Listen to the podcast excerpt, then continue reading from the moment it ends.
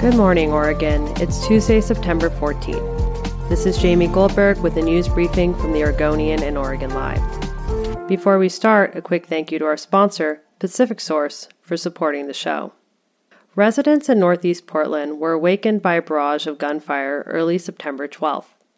More than a 100 shots were fired along a short stretch of Northeast 95th Avenue between Wygant and Prescott Streets. Portland police recovered more than 130 bullet casings, apparently fired from one or more of the three cars that were caught on surveillance heading south on the Park Rose Street, just east of Interstate 205. Four apartments and five cars were struck by bullets as residents were forced to dive under their beds or drop to their floors. The incident is the latest shooting in a year of record breaking gunfire in Portland. Police have recorded 873 shootings so far this year. For perspective, there were 488 shootings through the end of August in 2020. Coronavirus cases fell in Oregon for the second week in a row, with data released September 13th showing an estimated 11% drop even as spread remained above the worst weeks of 2020. The Oregon Health Authority on September 13th reported 32 COVID 19 deaths. The Oregon Health Authority on September 13th reported 32 COVID 19 deaths and 4,700 new coronavirus cases for the preceding three days.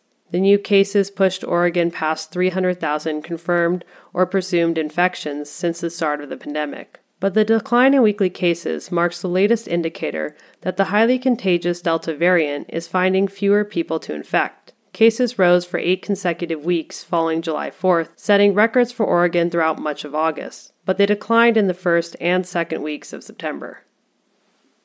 Crews dispatched to clean up illegal dump sites across Portland and the rest of Multnomah, Clackamas, and Washington counties are picking up the pace and beginning to plow through a backlog that piled high amid the coronavirus pandemic. The Metro regional government is now taking an average of 13 business days to respond to an illegal dumping report in the Tri County area, the agency said, down from a record 72 days last September. Sanitation workers, meanwhile, have managed to wrangle a backlog of more than 500 active illegal dump sites, down to about 350, according to the agency. Metro hopes to bring response times down to a pre pandemic average of three business days by the end of December. Von Ebert Brewing's Volatile Substance IPA, the Oregonian Oregon Live's 2019 Beer of the Year, was named the top American IPA at the Great American Beer Festival September 10th, one of seven gold medals claimed by Oregon breweries at the 2021 awards ceremony. Overall, Oregon took home 15 medals at the Brewers Association's annual beer competition. Volatile Substance bested more than 400 other beers from across the United States in the American IPA category. Other Oregon gold medals went to Block 15 of Corvallis for their alt beer, Hopworks of Portland for their Velvet ESB, Alesong of Eugene for their Stone Fruit Symphony, Three Creeks Brewing of Sisters for their Stone Fly Session Ale, Barley Browns of Baker City for their Moxie Water, and Breakside Brewery in Milwaukie for their Passion Fruit Sour. Thanks for listening. You can support our local journalism by subscribing to Oregon Live.